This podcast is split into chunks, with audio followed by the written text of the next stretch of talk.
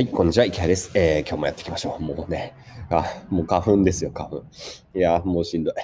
もうしんどい。これはしんどいですよ、本当に。はい。っていうぐらいしんどいんで、あとね、僕ね、あの、群発頭痛ってね、ちょっとね、めんどくさい頭痛をね、患っておりましてですね、これ、あの、去年になったんですけど、あの、1月、去年確かに1月になったんですよね。で、この群発頭痛っていうのはなんか1年間とか、えー、まあ、あの、一定のスパンで、えー、ピュッと出て、で、またいなくなってね、えー、感じる変な頭痛なんですよ。30代の男性が多いらしいですね。で、僕も、えー、その群発頭痛の、えー、もう診断もらって、で、去年は結局2週、いや、1ヶ月ぐらいかな。3週間とか1ヶ月ぐらいずっと頭頭痛がね、このね、左目の奥がずっと痛いみたいな感じのね。で、日中なんですよ。このぐらいの時間帯。で、それが、えー、また再発してますね、今ね。うん。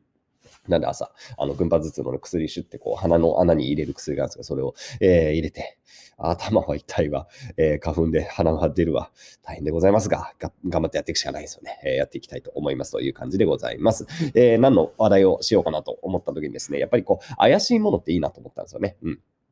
で、僕はあのキャリアを変えましたって話をしています。えー、3月の1日からですね、えー、まあ、ブロガー、YouTuber、まあ、ブロガーもうやめてますね、えー、YouTuber をやめてですね、仮想通貨投資家というね、えー、また変な職業をね、えー、選択をしております。で、あの、まあ、今のところ収入としては、まあ、そこそこ収入が出ておりまして、えー、まあ、仮想通貨投資だけでも、えー、月で今月は1000万の利益は出るでしょうかってぐらいかなわかんないです。あの、まあ、これはまあ読めないですよね。えー、まあ、でも、あの、先月はかなり利益が出てるんで、まあ、多分今年は、えー、仮想通貨投資家と名乗ってるだけあって、一応確定の利益で1億円はもうほぼ確定かな。あの、変なハッキングとかに合わなければ、えー、1億円の利益はもう出せるっていう状況まで、えー、来ています。なので、まあ、投資家としては、一応投資家と名乗っていいんじゃないですかっていうぐらいの、えー、パフォーマンスは出しています。うん。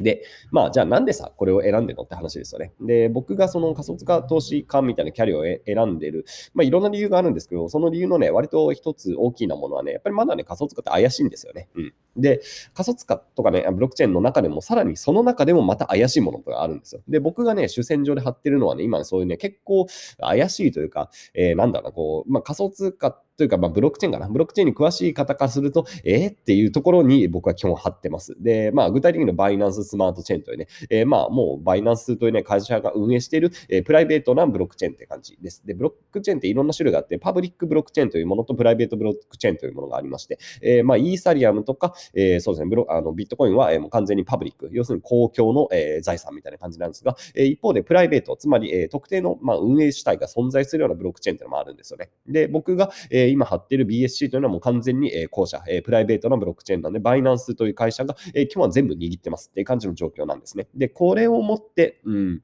なんかね、まあ、詳しい人はね、結構だから、バイナスのスマートチェーンをね、こうある種、こう、バカにする向きっていうのがあるんですね。で、これは、そうだね、やっぱりバカにしてるなって感じがします。で、まあ、それはわかるんですよ。確かに、こう、ブロックチェーンっていうのは、どっちかというとパブリックで、こう、公共の財産として、えー、存在する価値がある。だから、えー、ブロックチェーンの価値があるっていうね、えー、そのロジックはすごくわかるし、だから僕は、えー、ビットコインも大好きだし、イーサリアムも持ってるんですけど、一方ででもね、あの、特定の企業が、えー、運営するようなブロックチェーンにも、僕はそこにも価値があると思っているんですよね。で、そこはすごくフラットに見ています。えー、僕は、えー、そこはかなりな、まあ、ある種哲学みたいなものは、そこには特に持たないというかね、えー、なんだろう、えー、まあ、言ってみれば、バイナンスのスマートチェーンっていうのは、本当にアップルが運営するアップストアみたいな感じのものなんで、別にアップストアっていいじゃないですか。ね、アップル運営してるけど、まあ、別にアプリ使ってんじゃんみたいな感じだと思うんですよね。で、バイナンスのスマートチェーンも似たような感じで、えー、まあ、バイナスっていう会社が運営する、まあ、アプリストアみたいなもんだと思えば、うん。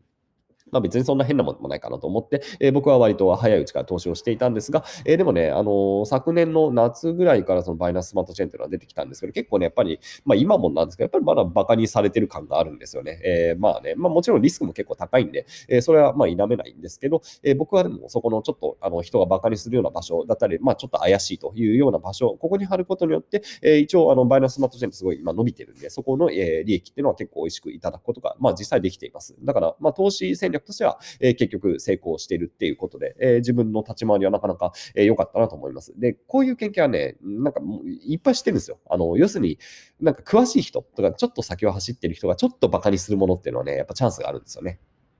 まあそうだな。まあブログなんかもさ、やっぱ出始めの頃っていうのは当然、えー、出版社の人とかさ、そういう文筆にかかる人っていうのはブログ、まあ未だにバカにしてるかもしれないよね。えー、ブログなんてみたいなことを言っていた方々っていうのはいたでしょうし、えー、まあテレビが、に対して YouTube なんかもそうですよね。えー、YouTube なんてお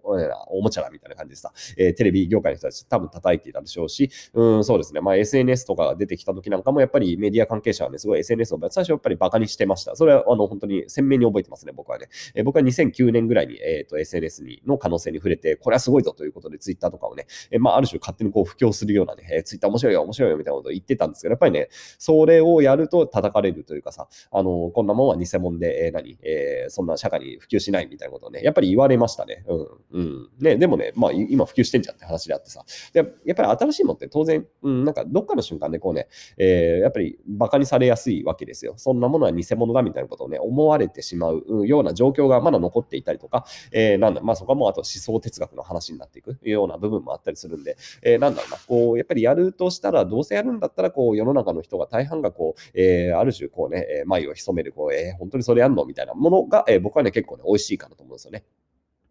なんか当たり前のものってもう面白くなくて、うん、なんだろうな、こう、なんて言うんでしょうね、こう、わかりやすいエンタメとかって僕はあんまり面白くないと思っちゃうんですよね。で、誰でもわかるエンタメっていうのはさ、結局そこにはこう怪しさとかないわけですよ。で、まあもちろんそのさ、エンタメを突き詰めて本当に素晴らしい作品を作ってる。で、まあ鬼滅の刃とか僕好きですよ。あれはもう超一級の純粋エンタメみたいな感じしますよね。あそこに眉をこう潜めるような要素っていうのは基本的にはないと思います。えー、ああいうものはね。で、ドラえもんとかさ、アンパンマンとかさ、えー、アンパンマンとか怪しいとかさ、絶対言わないでしょ。で、でもさ、僕はやっぱりこう、まあ、そういうエンタメも好きだし、それもいいと思うんですけど、やっぱちょっとこうね、えみたいなものが、うん、基本的にはこう何でも好きで、あちょうど昨日あれですね、チェーンソーマンというね、漫画が、漫画が、えー、第1部巻みたいな感じで、あの、チェーンソーマンって知ってますかねいやー、すげえ面白かったですよ。あれはね、えー、って感じですよ。え、えー、って感じで読んだ人います？は、はーみたいな感じの終わり方をしましたね。いやいやいや、みたいな。いや、すげえ話だったなって感じで、ああいう方が僕はね、好きで、あれはちょっと狂ってますよね。ああいうちょっと狂った、えー、のが好きで、まあね、そういうものがでも、うん、まあまあ、あれがマスに受けることはないでしょうけど、なんでしょうね、こう、やっぱりそういうものに価値があるというふうに僕は考えてしまう。まだ多くの人が理解しないようなものだったり、まあ多くの人がそもそも本質的に理解できないようなもので、それをね、やっぱり、えー、アクションを通してね、やっぱり実現している人ってだったり、そういう、うん、プロジェクトみたいなのって本当にね、いや、素晴らしい、尊い、尊いって言えね、尊いなと思うんですよね。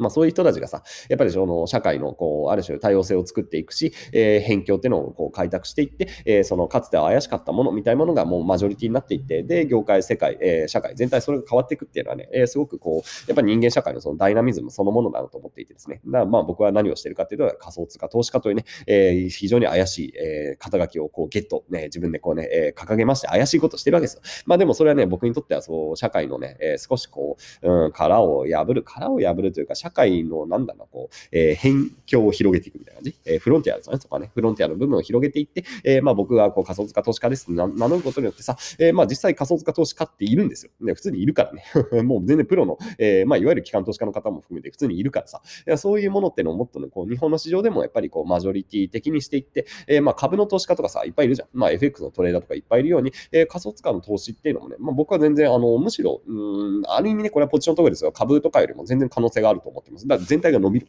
市場全体がさ、これからクリプトの市場はまだまだ伸びるんで、えー、そう考えていくとね、この市場に貼っておいて、まあしばらくはこう怪しまれながらね、えー、仮想通貨とか怪しいとかっていうふうに言われるぐらいがちょうどいい。うん